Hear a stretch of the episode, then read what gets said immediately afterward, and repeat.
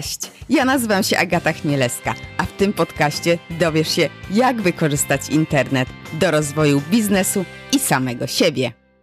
Procedury kojarzą się bardzo często z bezdusznymi korpo, gdzie trzeba robić wszystko według jakiejś instrukcji. Eee, długie są, skomplikowane i nikt nie chce ich robić. Oczywiście, no, przerysowuję troszeczkę, e, a może nie przerysowuję? Niemniej jednak, dziś chciałabym Ci pokazać, że procedury to naprawdę pomocna rzecz, a wręcz niezbędna do płynnej i pozbawionej błędów albo zbyt wielu błędów pracy. Także w małej i średniej firmie e, są one bardzo istotne. I do rozmowy zaprosiłam ekspertkę w tym temacie, e, Lidię Krawczyk, która jak sama mówi ma czarny pas z doskonalenia procesów i nie waha się go użyć e, dla dobra mm, swoich klientek, którym pomaga e, stać się biznesowymi ninja. Nim przejdziemy jednak do rozmowy, to mam do Ciebie ogromną prośbę o podzielenie się linkiem do tego odcinka, chociaż z jedną osobą, której może on pomóc. Dlatego, że pomożesz nie tylko jej, ale także i mi. E, link możesz udostępnić z aplikacji, z której y, słuchasz, albo po prostu podesłać achmieleska.com łamany na 96. A teraz zapraszam do rozmowy. Cześć, co dobrego u Ciebie słychać? Cześć Agata. E, wiesz, super, no bo w ogóle jestem w Twoim podcaście, także bardzo mi miło, bo słucham go od czasu do czasu, także bardzo dobrze się dzieje. E, nowy rok to dla mnie taki moment nowej energii, bo nagrywamy teraz sobie w połowie stycznia. Co prawda, wczoraj był nawet Blue Monday, e, ale przeżyłam go dobrze, całe szczęście.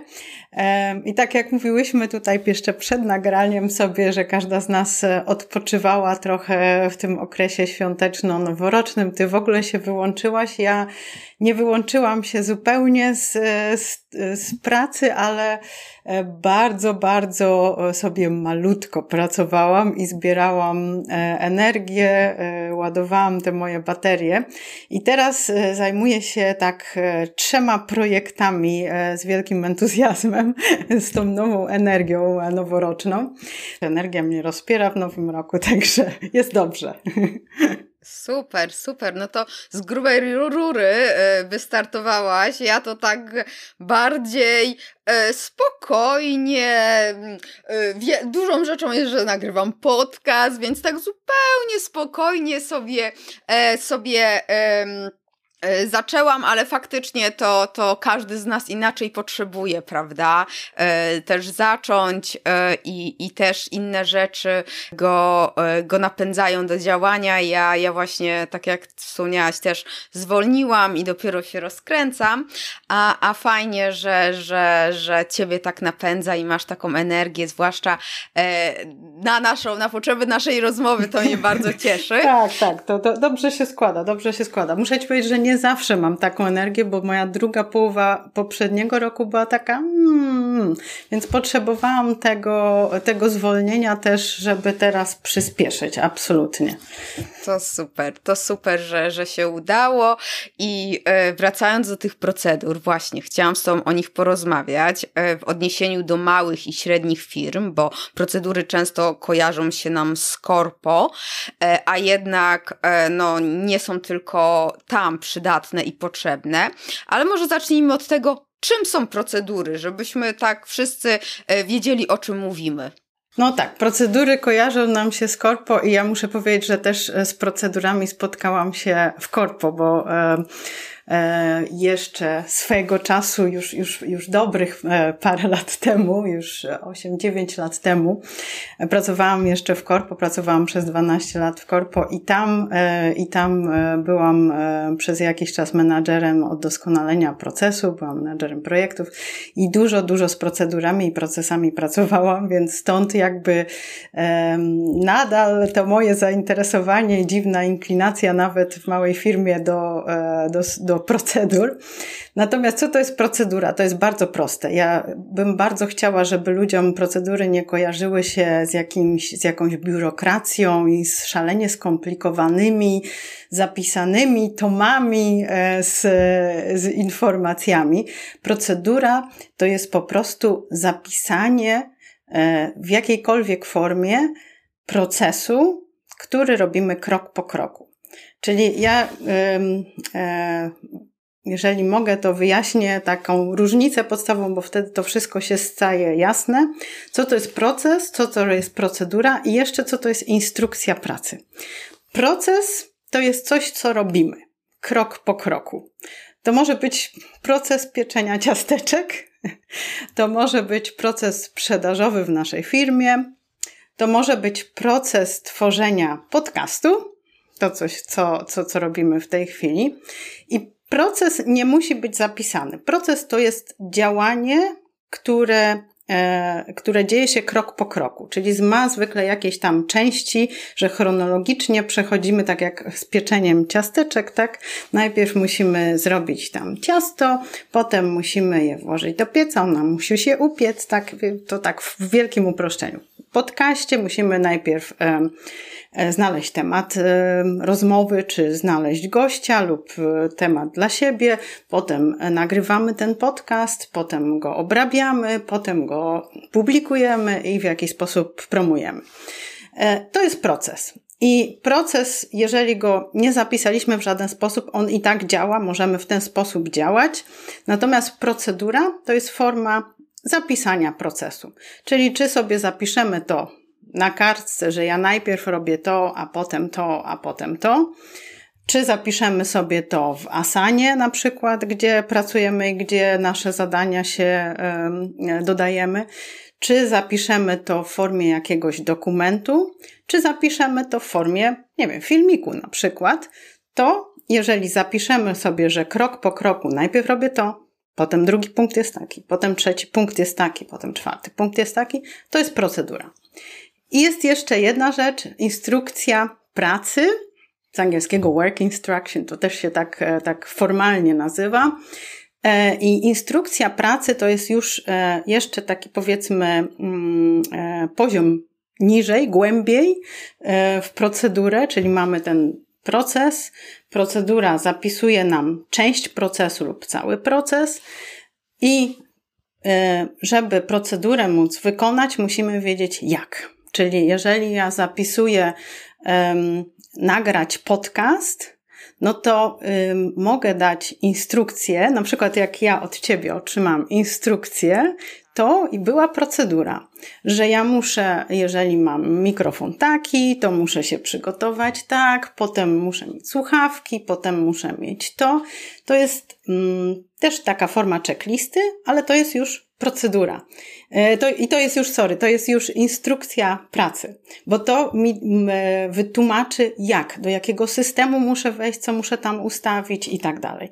I znowu instrukcja pracy może e, być czymś, co nam tłumaczy, jak to zrobić w formie zapisanej, w pliku na przykład, lub może być to na przykład filmik instruktażowy.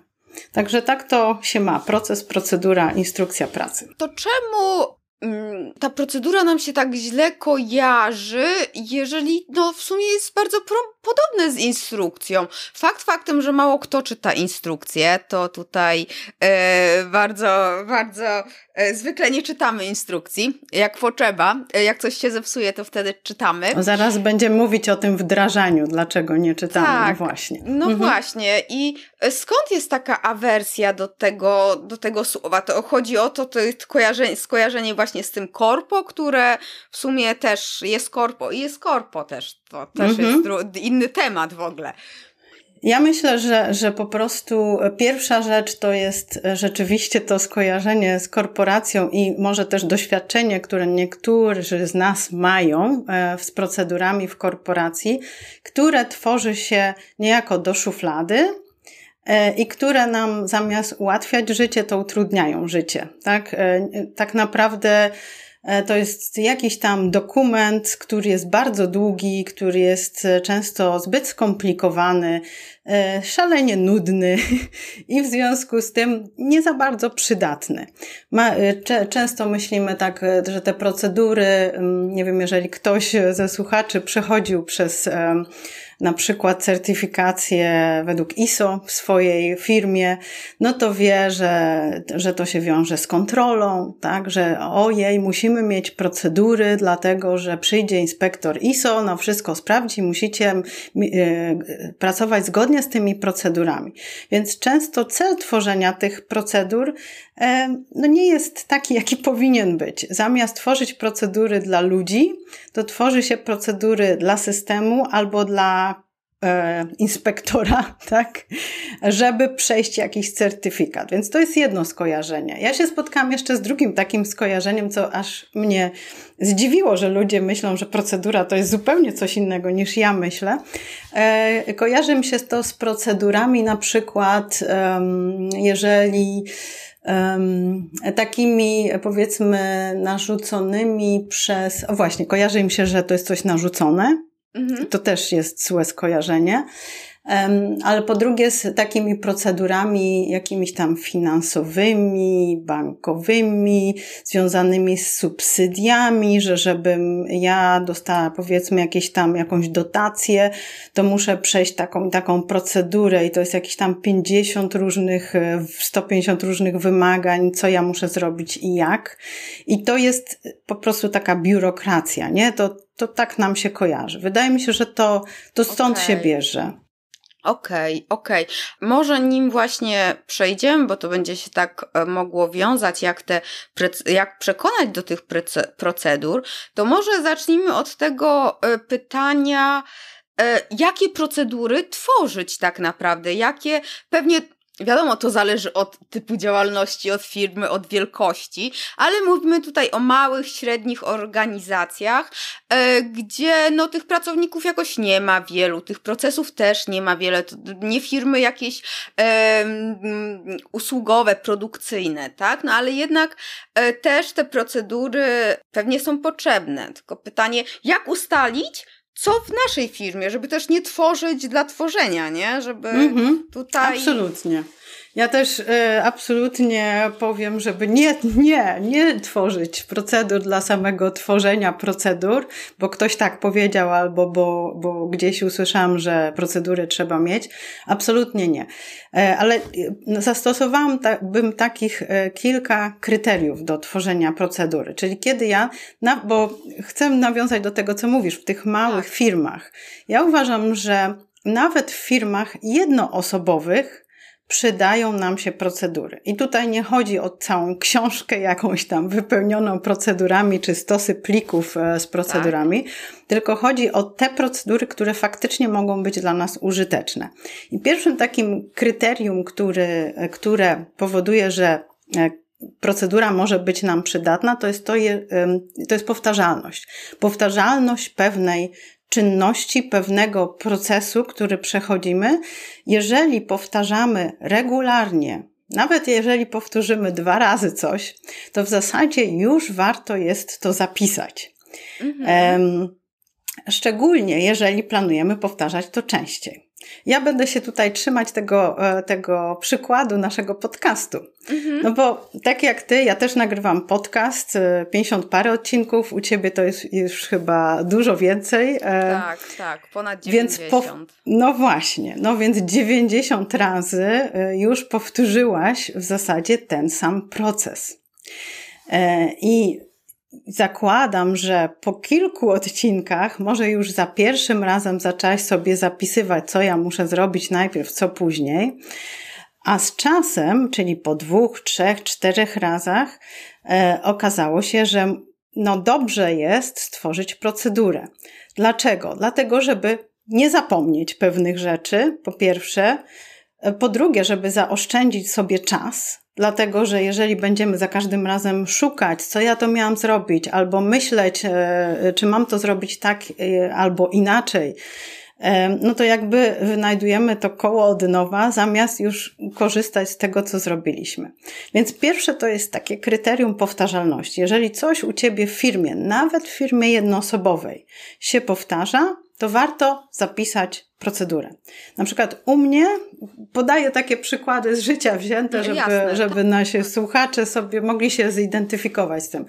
U mnie ja jestem nadal firmą jednoosobową, ale pracuję e, z zespołem powiedzmy trzech osób, z którymi regularnie współpracujemy. To jest tam e, wirtualna asystentka, graficzka i e, pan od strony internetowej, że tak go nazwę.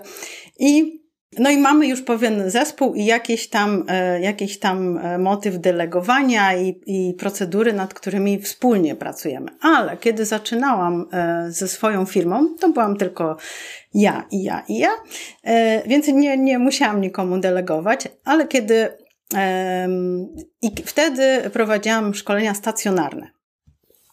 Szkolenia stacjonarne dla przedsiębiorców tutaj w Holandii, gdzie działam.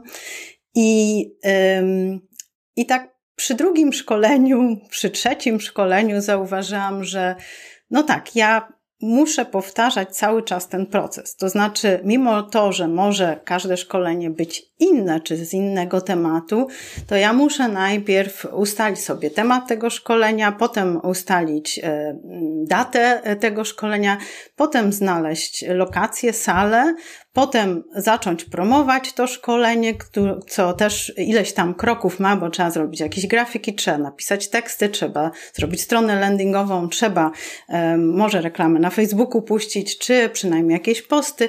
I to wszystko się, i to nie jest samo przygotowanie tylko merytoryczne szkolenia, tylko to jest ileś kroków, które trzeba przejść za każdym razem powtarzalnie. I to była moja pierwsza procedura. Ja sobie po prostu wzięłam Worda i zapisałam sobie krok po kroku, co ja robię, po czym e, Wtedy pracowałam z, w tej chwili pracuję z Asaną do zarządzania zadań projektów, a, w tej, a wtedy pracowałam z narzędziem Nozbi i po prostu prze, kopiowałam sobie te wszystkie zadania do Nozbi jako podzadania i zaczęłam za każdym razem, kiedy robię, robiłam nowe szkolenie, kopiować sobie te zadania. I stwierdziłam, ok, super, to mi ułatwia pracę, bo mogę za każdym razem już przekopiowywać sobie zadania, nie muszę niczego wymyślać od nowa.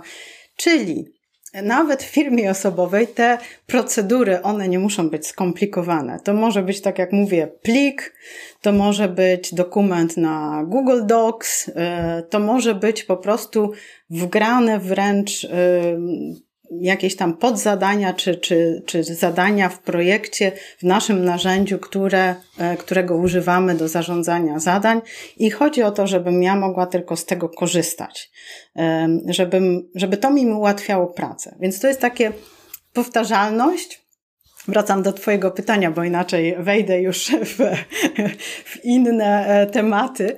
E, powtarzalność. Po drugie, kiedy, kiedy czy gdzie wdrażać e, procedury w małej firmie. E, powtarzalność, nawet w firmie jednoosobowej, to o czym powiedziałam. Po drugie, delegowanie. No, w momencie, kiedy ja zatrudniałam pierwszą wirtualną asystentkę, to zauważałam, że już bez pewnych procedur e, nie obędzie się. To znaczy, jest trudno delegować komuś, jeżeli nie mamy określonych, e, określonego tego, jak będziemy po kolei co razem robić. Co ty robisz, co ja robię, jak się będziemy komunikować. I tu znowu procedury nam pomagają w E, ujęciu tych rzeczy powtarzalnych. Czyli na przykład za każdym razem, jak chcę, żeby wirtualna asystentka jakiś tam post mi zrobiła, no to wiemy, że ja jej dostarczam treści, tematu, ona powiedzmy tam y, tworzy grafikę lub ja tworzę grafikę, w zależności od tego, jak się podzielimy. To są znowu po kolei kroki, które przechodzimy i żeby za każdym razem nie wynajdywać koła od nowa, to tworzymy sobie procedurę i ją kopiujemy i za każdym razem już działamy w ten sam sposób. To nam ułatwia życie.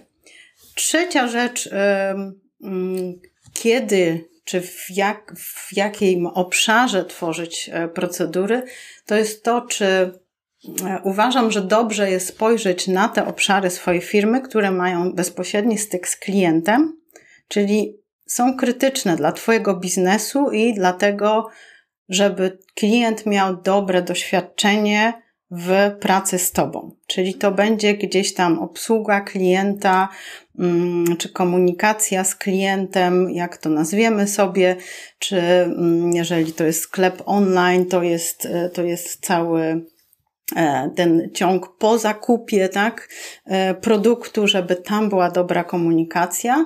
Więc żeby klient nie, nie czuł się na przykład jakiś tam zapomniany, czy zostawiony sam sobie, czy że, że, że kupił i to wszystko potem już kończy się Twój kontakt z klientem, to warto mieć w tych punktach krytycznych dla Twojego biznesu i dla odczucia Twojego klienta też procedurę. Tam warto też spojrzeć, żeby nie było błędów, żeby unikać błędów, warto, żeby znowu mieć e, sobie, to może być zautomatyzowane, to nie musi być zautomatyzowane, ale żeby wiedzieć, że klienta obsługuje tak i tak, on dostaje wtedy e-mail, wtedy informacje, potem e, może mu wysyłam ankietę, czy zapytanie, jak tam idzie z kursem, czy, czy, czy, czy, czy jest zadowolony z produktu, żeby e, ten, ten obszar krytyczny taki był też jakby obsłużony w odpowiedni sposób.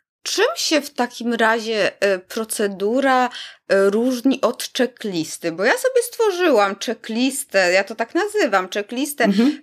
projekt nawet w ClickUpie, bo akurat z tego korzystam, gdzie mam te kroki, to przesłać temu, to temu, zrobić to, tamto, wysłać tu temu, te kroki. Czy to jest po prostu mm, nazywane zamiennie, czy, czy jak czy to po prostu jest kwestia nazewnictwa, a to jest tak naprawdę to samo? E, tak, checklista to jest rodzaj procedury. Tak bym to określiła. Okay. To znaczy, może nie każda procedura jest checklistą. Mhm. E, no bo w jaki sposób to, to checklista to jest coś takiego, co y, mamy ileś punktów i musimy je wypełnić, żeby wszystko poszło dobrze. No w sumie procedura jest, jest tym samym. No ale może nie każda procedura nie każdą procedurę może by się podciągnęło pod nazewnictwo checklistę, ale zdecydowanie według mnie każda checklista, no może prawie każda też, no bo może być taka checklista pięć rzeczy, które, o których musisz wiedzieć, żeby zostać przedsiębiorcą. Nie wymyślam sobie. No to, to nie jest procedura, tak? To nie jest taki przepis, że teraz najpierw zrobisz to, potem zrobisz to, potem zrobisz to i zostaniesz przedsiębiorcą, tak? Mhm. No ale gdyby to była procedura, powiedzmy, gdyby to była checklista, wszystkie kroki, które musisz zrobić, żeby założyć działalność gospodarczą. I tutaj tak. mamy już konkretny przepis, jakby, nie? No to, no to to jest, to można nazwać to checklistą, można to nazwać procedurą. Więc tak praktycznie wiele checklist, powiedziałabym, są po prostu procedurami. Okej, okay, okej, okay. no tak, bo to rozróżnienie czasem e, może być bardzo niewidoczne, niewielkie i, i, i zamiennie, stąd chciałam też wyjaśnić, jeżeli by, by osoby miały, no to w, pytania, w sumie też mam, też mam procedurę w takim razie.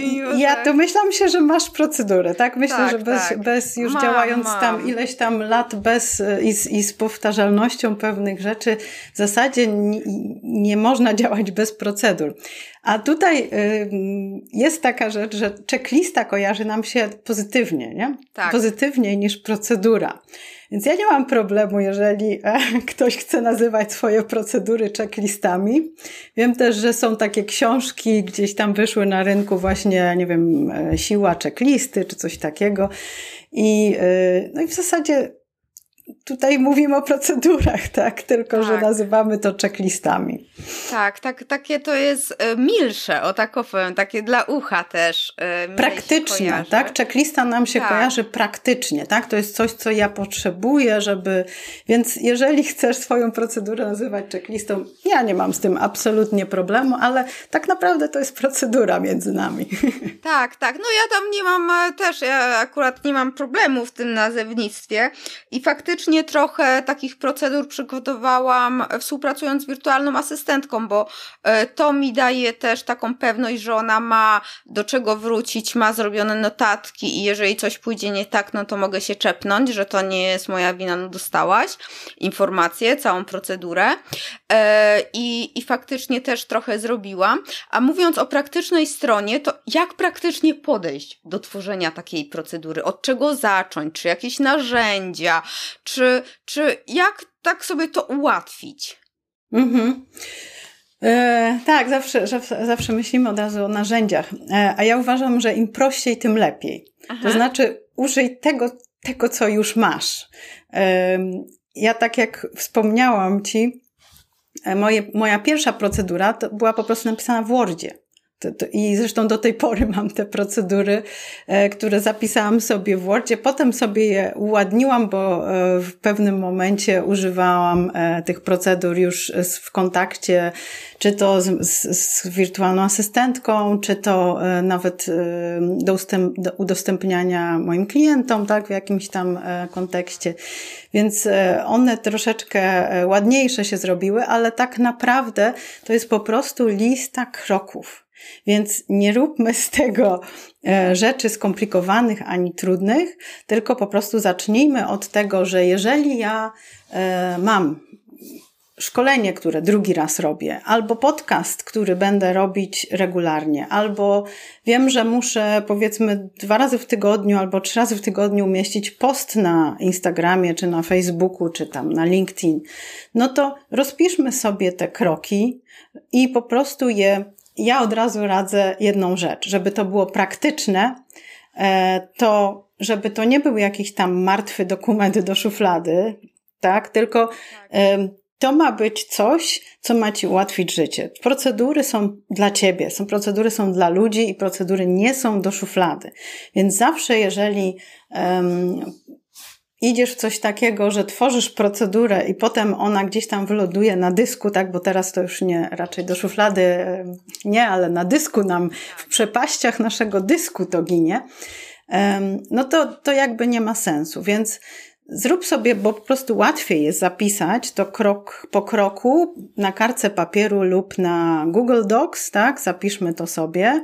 E, na Google Docs, jeżeli to zapiszesz, to od razu możesz podzielić to, udostępnić na przykład komuś z Twojego zespołu, czy, czy e, komuś, z kim współpracujesz, więc to jest bardzo łatwe narzędzie, pierwsze narzędzie, którego możesz używać, Google Docs, żeby od razu udostępniać te dokumenty, dzielić je z, z osobą, z którą współpracujesz, to jest po pierwsze. E, druga rzecz, no zakładam, że większość osób, które słuchają Twojego podcastu, już działają z jakimś narzędziem do, do zarządzania zadaniami. Czy to będzie Asana, czy to będzie ClickUp, czy to będzie Monday, czy to będzie Nozbe, czy to będzie Todoist, e, no cokolwiek, czego używacie do e, zarządzania zadaniami. U mnie to wygląda tak, że na przykład jeśli chodzi o podcast, nie? najpierw sobie rozpisałam po kolei wszystkie kroki. Potem w zasadzie podcast y, od początku, na, y, od początku delegowałam jego edycję mojej wirtualnej asystence, więc ona edytowała, tam montowała i w ogóle, więc od początku wiedziałam, że my, my to musimy mieć w narzędziu. Wtedy używałam jeszcze Nozbi, wpisałam to po prostu, te wszystkie kroki w Nozbi i potem e, ten krok, pierwszy krok to było powiedzmy tam znalezienie tematu, Lidia, taka data. Drugi krok e, to było nagranie odcinka, tak? Lidia, taka data. Trzeci krok, wysłać mm, przez WeTransfer podcast do Ani. Taka data, Lidia. Potem Ania. Tam powiedzmy ma kilka kroków, jeśli chodzi o ten montaż ściągnięcie i tak dalej, i tak dalej. I te kroki już y, przypisujemy w tym y, swoim narzędziu do zarządzania zadaniami czy projektami do danej osoby. I teraz jak mamy taki w Asanie, to jest dosyć proste, te osoby, które znają Asanę, że mamy projekty, więc u mnie projektem jest podcast, natomiast każdy odcinek jest odrębnym zadaniem, I każde zadanie ma podzadania. I te podzadania już są przypisane z konkretnymi datami i do konkretnych osób, które publikują, montują i tak dalej, i tak dalej. I dystrybuują potem na social media. Więc ja bym poszła od razu od, jeżeli zaczynamy, od prostych narzędzi, czyli to, z czym już pracujemy i od razu robienie z tego czegoś praktycznego, czyli od razu zapisujemy to w narzędziu, w którym będziemy z tego korzystać. Nie do szuflady, tylko tam, gdzie będziemy z tego korzystać. E, więc to, to jest według mnie bardzo ważne. Mhm. To jest taki, taki pierwszy krok. Są takie e, narzędzia, jeszcze e, podam dla osób zainteresowanych lub zaawansowanych. Jeżeli ma się tych procedur już więcej, tak? I, i więcej współpracowników, czyli jest tam jakiś zespół, nie wiem, ośmioosobowy i mamy no, już kilkanaście do może kilkadziesiąt różnych procedur, to wtedy są narzędzia e, online też, na przykład Process Street. To jest takie specjalne narzędzie do zarządzania procesami i procedurami. Tam można dodawać do tego instrukcje, na przykład e, w filmikach i tak dalej. Można dostęp dawać, można te procedury mieć rozrysowane, mhm. więc, e, więc są to już takie bardziej specjalne narzędzia, ale to jest już przy większej większym wolumenie tych procedur i większym trochę zespole, gdzie to ma sens. Jeżeli mamy zespół dwu, trzyosobowy, no to ja bym tego nie robiła, korzystałabym z Google Docs i z mm, Asany czy czegoś podobnego do, do pracy z tymi procedurami. Okej. Okay. Okej, okay, to ja ci wejdę w słowo, bo e, dla mnie też procedura to jest taki dokument, który pozwala w e, prosty sposób przeprowadzić onboarding nowego pracownika, nowego współpracownika. E, tutaj tak mądrze mówię onboarding, po prostu wprowadzić do jakiegoś zadania, czyli przekazujemy mu dokument, on się zapoznaje i wie co robić. I teraz jeżeli wprowadzimy od razu, tworzymy tą procedurę od razu w narzędziu w Asanie, to jak to zrobić, żeby ta osoba się mm, no, y, zrozumiała, jak dany proces wygląda. Ja, ja rozumiem. Dla wielu osób podejrzewam, ja, ty, osoby, które działają długo w online, przy różnych takich online'owych rzeczach, no to zerknie nie będzie musiała żadnej instrukcji opisowej e, mieć, no bo my będziemy widziały, tak, że aha, no dobra, to tutaj idzie tak, to tak, ale gro osób, dzisiaj się nawet tak e, zorientowałam, że kurczę, dla mnie tyle rzeczy jest intuicyjnych przy tworzeniu maila, a a dla wielu osób to w ogóle nie, to nie jest intuicyjne, że trzeba podlinkować przycisk albo zmienić mhm. link. I jak właśnie rozwiązać y, ten problem, nie problem, y, wprowadzania, tworzenia tej procedury od razu w narzędziu, w którym korzystamy, załóżmy do zarządzania projektami, zadaniami, y, żeby faktycznie nowa osoba od razu ogarnęła no, ten, ten projekt, mhm. ten proces, mhm. to zadanie. E, Okej, okay. to w takim przypadku, to znaczy, tak jak mówiłam, e, ja mówiłam o dwóch narzędziach, czyli Google Docs tak. i Asana. W Asanie korzystamy z tego, ale ja rozpisałabym to gdzieś, na przykład w Google Docs, czy na przykład e, gdzieś, gdzie, no nie wiem, w Wordzie mamy Dropboxa, który udostępnia mhm. pliki.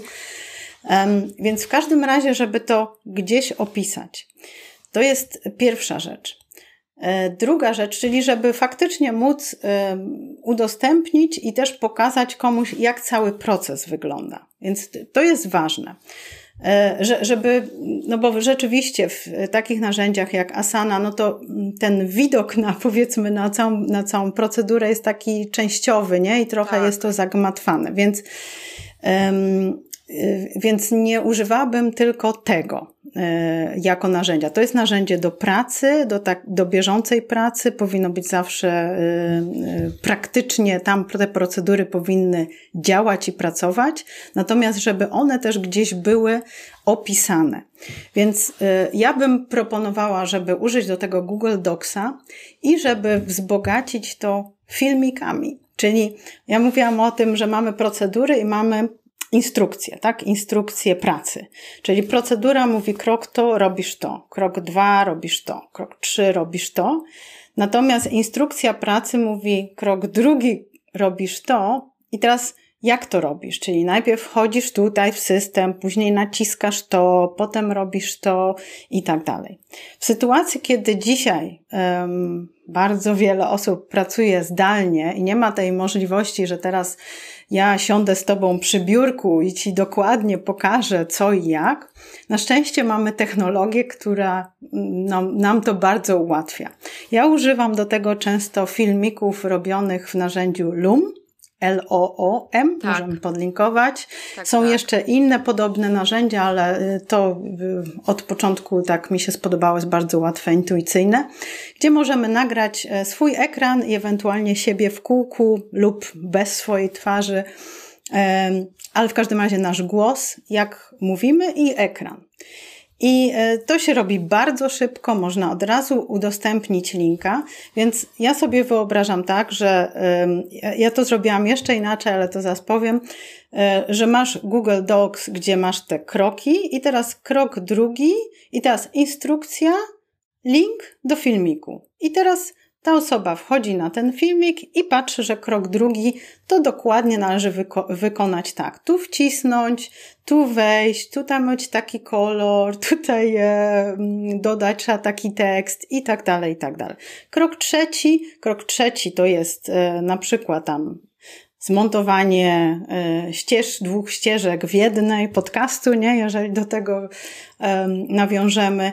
No i teraz na ekranie wchodzisz do programu takiego i takiego, e, tutaj e, sobie, nie wiem, tam naciskasz to, tutaj naciskasz to i znowu dajemy filmik. Więc to jest wydaje mi się bardzo, bardzo taka um, praktyczne, praktyczne podejście do tego, żeby komuś to przekazać.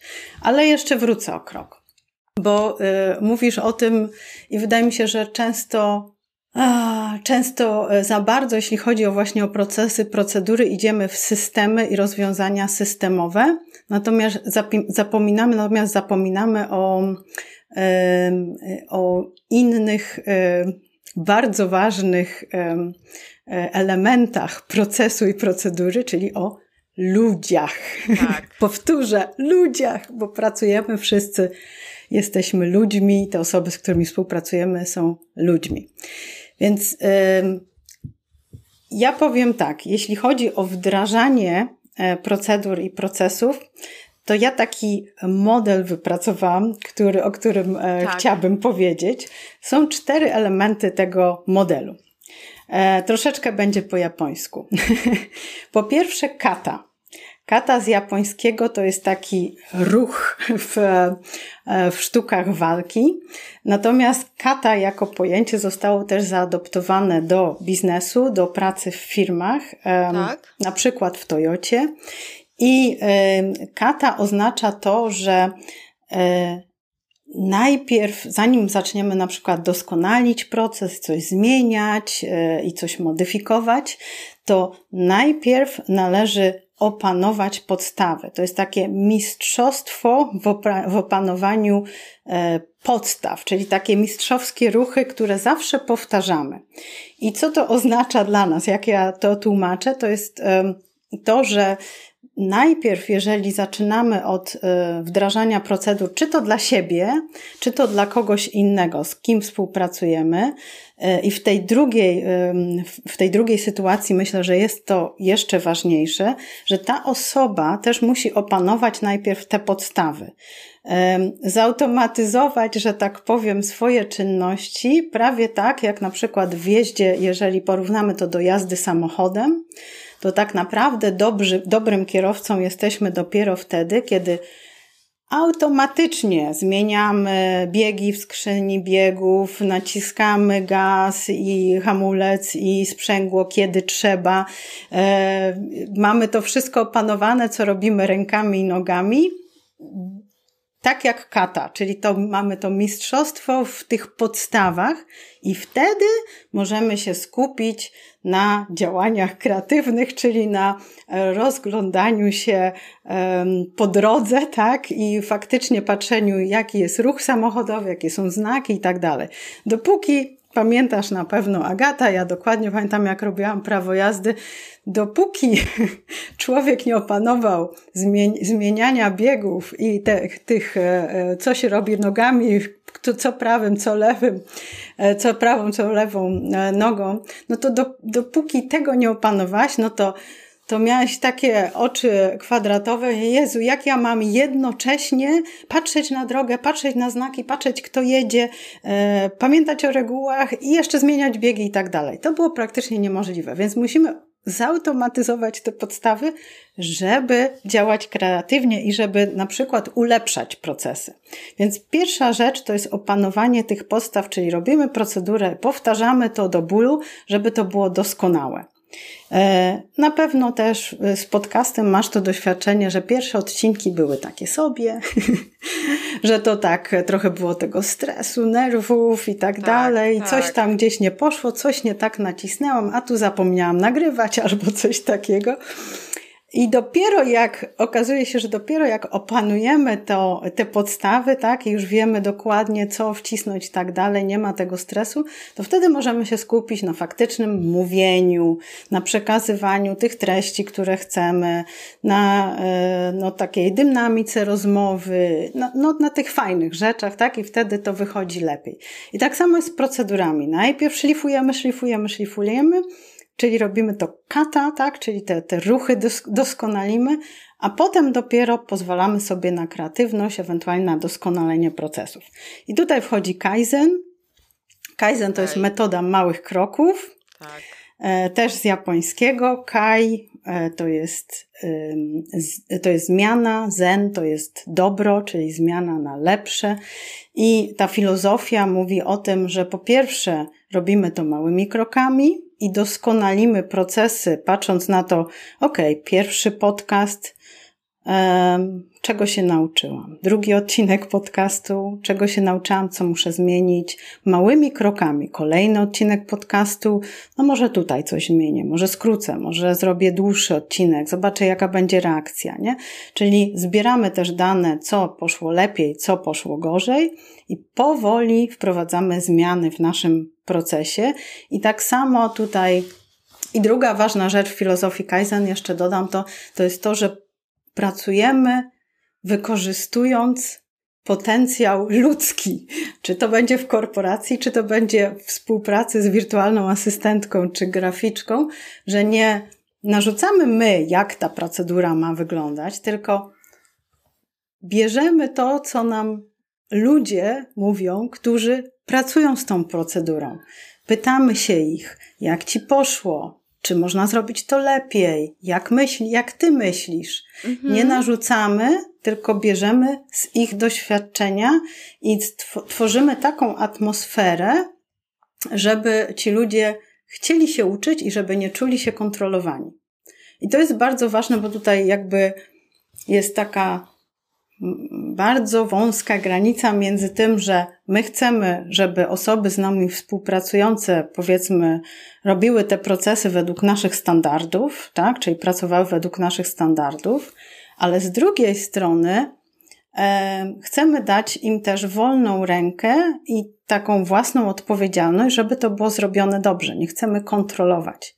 Więc musimy bardzo mocno komunikować się z kimkolwiek współpracujemy, jeśli chodzi o takie procedury, i, i wdrażanie tych procedur na początku, e, żeby powiedzieć, słuchaj, ja myślę, że może te kroki zrobimy tak, ale może ty myślisz, że, że inaczej będzie lepiej, może coś trzeba zmienić tutaj, czy kolejność, czy co ci pomoże, czy ja mogę pomóc, żeby ci to szło sprawniej. Mm, warto zadawać takie pytania i być otwartym na to, że, żeby właśnie nie narzucać. Więc to jest, więc mamy kata, mamy kaizen małymi krokami i wykorzystywanie tego potencjału osób, z którymi współpracujemy. Trzeci, zas, trzecia zasada to jest w ogóle ludzie, czyli żeby tworzyć taką kulturę nawet w swoim mini zespole, kulturę uczenia się, a nie, nie kulturę kontroli. Czyli o tym, o czym już wspomniałam. Czyli współpracować z ludźmi i w tym elemencie ludzie, jeszcze dodałabym to, że jeżeli na przykład ty pytasz o onboarding, wprowadzamy nową osobę do, do zespołu, e, którą chcemy uczyć, no to jest jeszcze jedna bardzo ważna rzecz. Tej osobie nie przesyłamy tego Google Docs z filmikami i mówimy, no to radź sobie, tylko tę osobę musimy wprowadzić. Musimy wprowadzić, to znaczy spotkać się z nią, nieważne czy e, przy tym samym biurku, czy zdalnie na Zoomie, i wytłumaczyć, po prostu y, powiedzieć, ok, te proces, ten, przejdźmy przez ten proces po kolei, y, dać tej osobie możliwość zadania pytań, niejasności, mm-hmm. wyjaśnienia. Tak. Od razu powiedzmy poprowadzić, po, po, pokazać i e, na żywo, po ludzku e, spotkać się i niestety, ale trzeba tutaj zainwestować czas, żeby ten czas potem wyciągnąć znowu, czyli żeby za, zaoszczędzić czas na późniejszych ewentualnych problemach, niejasnościach i tak dalej, trzeba zainwestować czas, żeby spotkać się z kimś i wyjaśnić to wszystko i pokazać. Czyli niezależnie od tego, że mamy te wszystkie kroki w procedurach opisane i nawet mamy do tego już wszystkie filmiki zrobione, to i tak konieczny jest czynnik ludzki, czyli spotkanie na żywo, wytłumaczenie, wyjaśnienie, zainwestowanie czasu. Więc to bardzo mocno naciskam, że ten, ten trzeci element wdrażania procesów to są ludzie. E, mhm. Pamiętajmy, że pracujemy z ludźmi, z ludźmi i że tworzymy procedury też dla ludzi i że one mają być w związku z tym takie praktyczne e, i e, zrozumiałe dla, dla każdej osoby. Nie tylko dla nas, nie tylko dla nas. Czwarty punkt to jest wizualizacja w tym całym modelu. To już jest ostatni punkt. Wizualizacja, czyli no właśnie, na przykład twórzmy filmiki.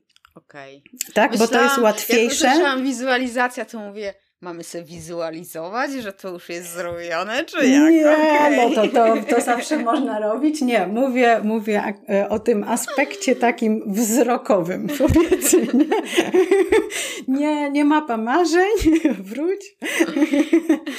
tylko, tylko wizualizacja tych procedur na przykład, nie? Więc można to na różne sposoby robić, e, tak? w zależności też od własnych zdolności rysowniczych.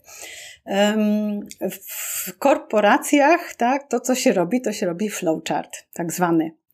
E, czyli flowchart albo value stream mapping, gdzie być może kojarzy, są takie prostokąciki, one są połączone strzałkami, od czasu do czasu jest trójkącik i to jest wtedy tak czy nie i potem jest strzałka dalej, potem mm -hmm. może być czasem jakieś kółko, tak? Tak. To jest, to jest flowchart. Ja tam mogę podrzucić ewentualnie narzędzie online darmowe do robienia flowchartów, Poprosimy. ale myślę, że w większości, e, większości takich biznesów online, mniejszych, raczej nie będziemy stosować flowchartów. Okej, okay, To znaczy, ja sama ich nie stosuję. Stosowałam je w korporacji, ale teraz dla mojej małej firmy ich nie stosuję. Natomiast w przypadku niektórych procesów poprosiłam znajomą sketchnoterkę, żeby mi zrobiła fajną ilustrację procesu. E, I wtedy to jest, e, to jest okay. dużo ładniejsze, dużo fajniejsze i dużo łatwiejsze do przyswojenia.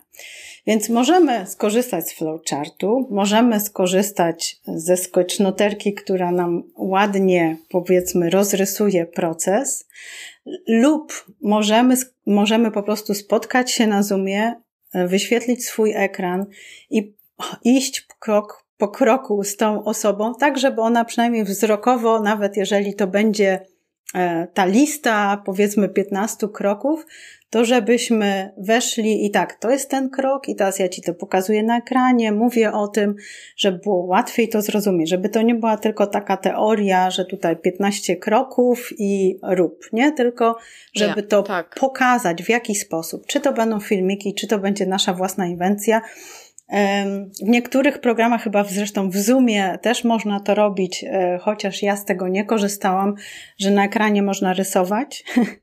Więc to też jest metoda, tak, żeby tak. pokazać, ok, najpierw robimy to, potem jest strzałka, potem drugi krok, e, potem przechodzimy tu, potem to idzie na przykład do Ani, nie? Potem od Ani tak. to idzie do Agnieszki i tak dalej, żeby też e, pokazać ten, powiedzmy, ten flow komunikacji między nami. To ewentualnie też może nam ułatwić sprawę. W dużych firmach to, co też jest e, w niektórych firmach robione, to się nazywa z japońskiego obeya, war room, czyli taki pokój wojenny, czyli powiedzmy taka duża sala, gdzie na ścianach wieszamy właśnie e, różne tam dane dotyczące e, tego procesu, który omawiamy, na którym rozrysowujemy razem z zespołem, że ja to najpierw to robimy, później to robimy, potem to robimy. Ja oczywiście wiem, że dla małej firmy to nie ma zastosowania, nie ma zastosowania, ale możemy sobie pomyśleć, jak możemy my w naszym małym zespole się zebrać i zrobić taki war, war room, taki pokój wojenny z wizualizacją na ekranie. Myślę, że to jest dobre wyzwanie dla małych zespołów. Tak, tak, na pewno. Na pewno. Też chciałam się Ciebie podpytać, jakich błędów nie popełniać. No to tutaj już trochę powiedziałaś, tak? Czyli pamiętać o tym człowieku, że, że jest człowiek, mhm. nie? Żeby też nie tworzyć tych procedur dla procedur i też nie skupiać się na narzędziach i nie komplikować sobie tego. A czy może z Twojej praktyki, pracy z, z klientami, czy też może w korpo, czy też u siebie, jakieś takie mm, pamiętasz błędy, które, które czy, czy uniknęłaś, czy popełniłaś, czy, czy po prostu zauważyłaś, że mogą się zdarzyć i warto uprzedzić, żeby ich nie popełnić? Mhm. E, to znaczy tak, tak. E, zdecydowanie po pierwsze, jeżeli tutaj wracam, wracam trochę do tego czynnika ludzkiego, do ludzi, że, e, że procedury tworzymy dla ludzi, to jest to, żeby I to czy w korporacji to robimy, czy w małej firmie, myślę, że absolutnie nie ma to znaczenia, że lepiej jest tworzyć procedurę razem, zespołem od razu, jeżeli z kimś pracujemy już teraz i zaczynamy, powiedzmy, z jakimś tam nowym projektem, mhm. stwórzmy tą procedurę razem. Nie twórzmy jej sobie tylko i potem komunikujemy. Tak. Bo e, w praktyce wyjdą e, rzeczy, o których my nie mamy pojęcia, i albo te osoby nie będą miały odwagi nam o tym powiedzieć. Tak. I na przykład będą robić błędy, bo będą myśleć, ok, ja muszę tak to robić, i z tego wychodzą po, potem po prostu błędy. Albo e, druga możliwość, e, będą robić swoje, mimo naszej procedury, bo stwierdzą, że tak będzie lepiej, bo przynajmniej uniknę tych błędów, ale nam o tym też mogą nie powiedzieć, tak. bo pomyślą, no tak, ona chce tą procedurę, no ale ja może zrobię to lepiej, więc to też jest bez sensu, prawda, bo wtedy mamy taką procedurę do szuflady, a ludzie robią co innego. Tak, według swojego. Więc bardzo ważne jest to, żeby właśnie uniknąć tego błędu, że narzucamy procedurę, czyli stwórzmy tą procedurę razem z naszym zespołem. Omówmy to, popatrzmy, ok, co będzie lepsze, ty najpierw zrób to, czy, czy ja najpierw zrobię to, bo, bo czasami to jest e, kwestia poprzestawiania kolejności kroków, nie? E, na przykład w dużych firmach szczególnie, w małych myślę, że to jest mniejszy problem, ale czasami to też się zdarza, że mamy za dużo przekazania da, danych zadań E, pomiędzy powiedzmy dwoma czy trzema osobami. W dużej firmie to może być jeszcze więcej osób. Czyli e, czyli powiedzmy, ja robię to, potem e, daję ci znać i ty robisz to, i potem następna osoba to. Spróbujmy te zadania pogrupować, tak żeby powiedzmy jedna osoba mogła zrobić trzy zadania i potem przekazać, i potem druga osoba trzy zadania. Tak jest lepiej niż ciągle podawać sobie mhm. pomiędzy, bo wtedy są zawsze te punkty, w których przekazujemy następnej osobie, to są punkty, gdzie coś może pójść nie tak. To znaczy, ta osoba może nie zauważyć, że ma już to zrobić i czekać, tak. na przykład, nie? I wtedy się zdarzają takie, albo może być coś nie do końca wyjaśnione. E, Im więcej takich punktów przejścia, tym gorzej. Więc to jest taka druga rzecz przy tym, jak już mamy procesy wdrożone, albo jak właśnie omawiamy to z zespołem, spójrzmy na to, czy te kroki są logiczne po kolei, czy można coś odwrócić i dzięki temu będzie to dużo szybsze i łatwiejsze dla, dla tych osób. Także to narzucanie, czyli, czyli to. Y, drugim błędem, o którym muszę powiedzieć, to jest w ogóle brak procedur, tak? A, no tak. Czyli niezależnie od tego, czy nazwiemy to procedurą czy checklistą, to miej przynajmniej te checklisty dla siebie nawet, żeby uniknąć e, właśnie tego, że zapominasz czegoś albo że, że jakieś błędy e, tak. robisz, bo przez to tworzą się właśnie takie przestoje. Nawet um, kiedy rozmawiam z klientkami na temat tworzenia planu treści, nie? Tworzenia planu treści na social media, znany nam w biznesie online wszystkim e, tak. problem, że, że czasami e, to idzie marnie.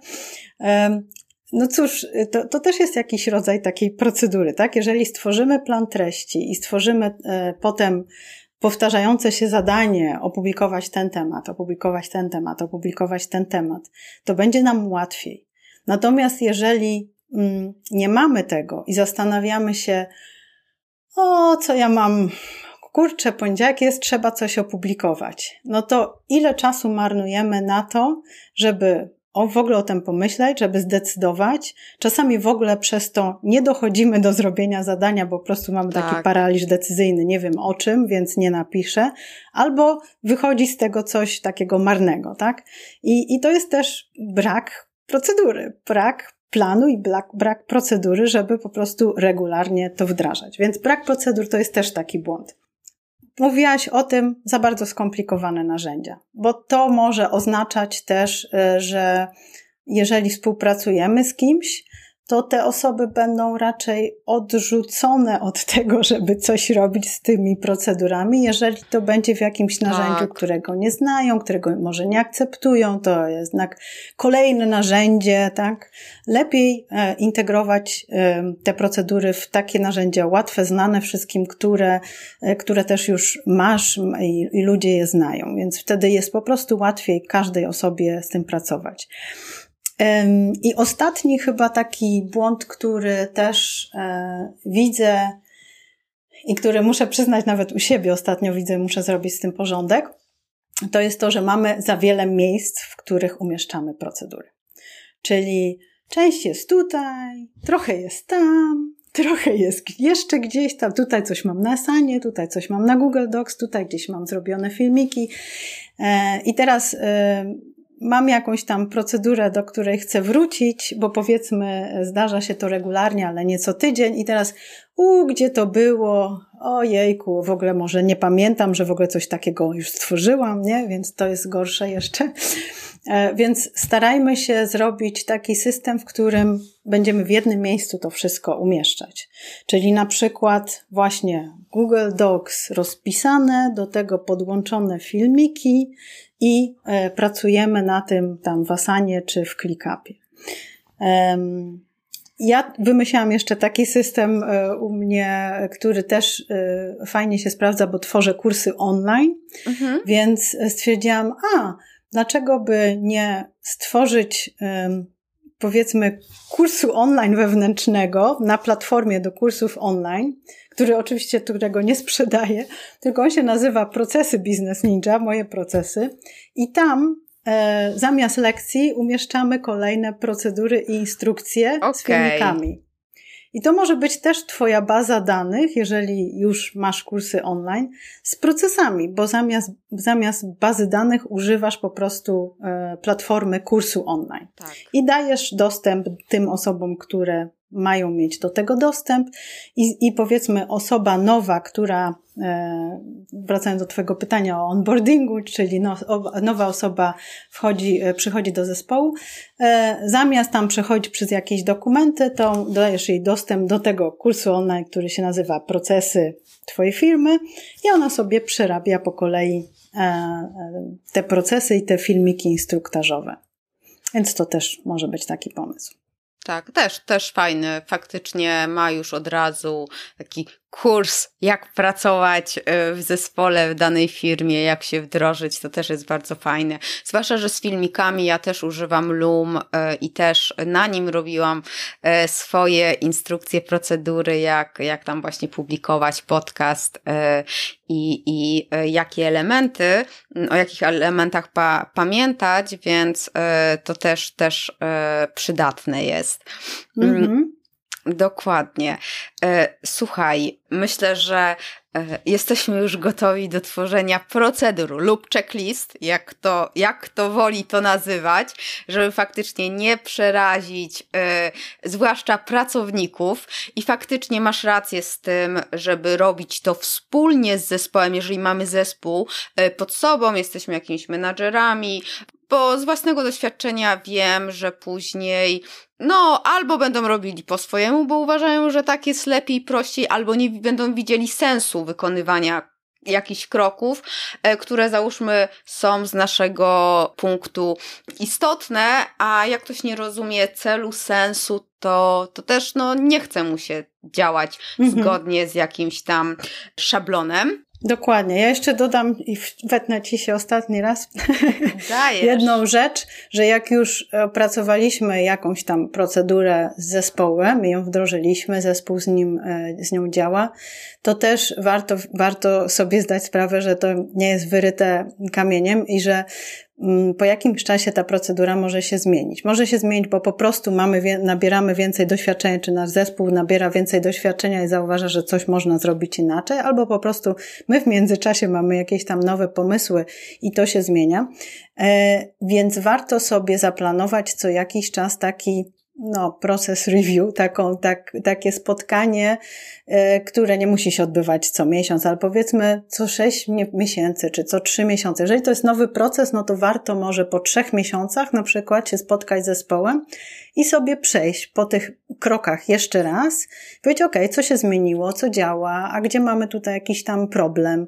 Nie, żeby kontrolować pracowników, podkreślam to bardzo mocno, że tutaj e, naprawdę trzeba zainwestować w to, żeby ludzie rozumieli, że jesteśmy uczącym się zespołem, że działamy razem, tylko żeby znaleźć właśnie możliwości ewentualnie ulepszeń tego procesu, albo może już zaszły jakieś zmiany, o których my nie wiemy, albo część zespołu nie wie. I wtedy warto to razem sobie wyjaśnić. A już jak mamy taki proces dłużej, no to to może być na przykład, że raz na pół roku, a może nawet raz na rok spotykamy się i um, robimy sobie taki przegląd e, tego procesu, e, co, czy to jeszcze działa, czy coś trzeba zmienić i wtedy słuchamy tych osób, które pracują e, na, tak. tą procedurą w praktyce, e, żeby zobaczyć, czy coś trzeba tutaj zmodyfikować. Także procesy też, jakie już mamy, czy te procedury, czy checklisty, to trzeba jeszcze utrzymywać, żeby były aktualne.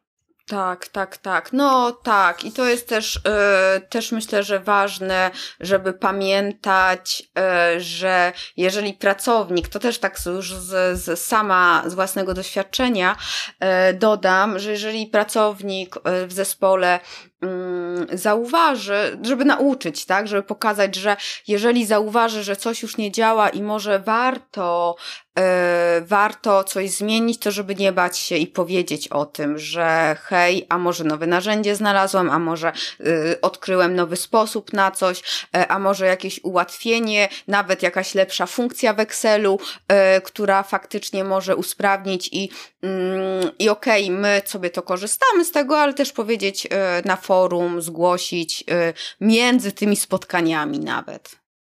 Jasne, absolutnie, absolutnie. I myślę, że wiesz, tak, tak na zakończenie to bym powiedziała, um, zmieńmy nasze przekonania o procedurach. E, to znaczy, procedury nie są czymś, co nam ograniczają naszą kreatywność czy radosną twórczość w biznesie, tylko procedury są czymś, co dają nam strukturę, dzięki temu oszczędzają nam czas, oszczędzają nam błędów, e, i dają nam przestrzeń właśnie na tą kreatywność. Jeżeli dzięki procedurom mamy tą naszą strukturę, tak. to wtedy uzyskujemy przestrzeń, żeby robić inne fajne rzeczy. Więc tak bym podchodziła do procedur. Tak, tak, dokładnie. Super, super. Ślicznie Ci dziękuję za podzielenie się wiedzą. E, ja oczywiście e, podlinkuję w notatkach do podcastu mm, do Ciebie, gdzie Cię znaleźć, e, jak namierzyć, jak ewentualnie się skontaktować. I, i co? I życzę dalszego, dalszych sukcesów w, w, w wdrażaniu i procedur, i też uczeniu Twoich podopiecznych, jak skalować i rozwijać y, biznes. Dziękuję Ci ślicznie. Tak, ja mam, ja Ci dziękuję bardzo Agato za tą rozmowę i mam taką misję, żeby właśnie procedury zaczęły się e, kojarzyć pozytywnie w biznesie online. Także mam nadzieję, że jak się spotkamy za rok, za dwa, to już zupełnie będzie inna rozmowa. tak, tak, tak. To trzymamy kciuki i, i trzymaj się dobrego dnia. Dziękuję bardzo, cześć. Hej, hej. No i jak jest u ciebie z procedurami? A może checklistami? Masz? Nie masz? Lubisz? Nie lubisz?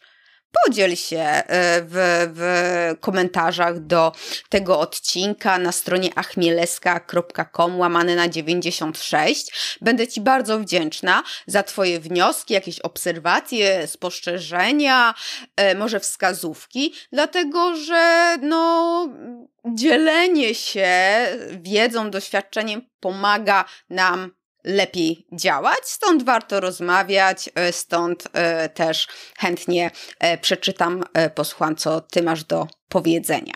Dziękuję Ci ślicznie za wysłuchanie naszej rozmowy. Namiary na Lidię i linki do narzędzi, o których wspominała, znajdziesz na stronie achmielewska.com łamane na 95. Tak, tylko nieśmiało przypomnę, że jeżeli uznasz, że ten odcinek może komuś pomóc, to podeślij e, link do niego. E, ja Ci będę bardzo wdzięczna, ta osoba na pewno też, no bo w końcu e, dobra to była rozmowa, no nie? Trzymaj się radośnie i niech moc i konwersja będą z Tobą.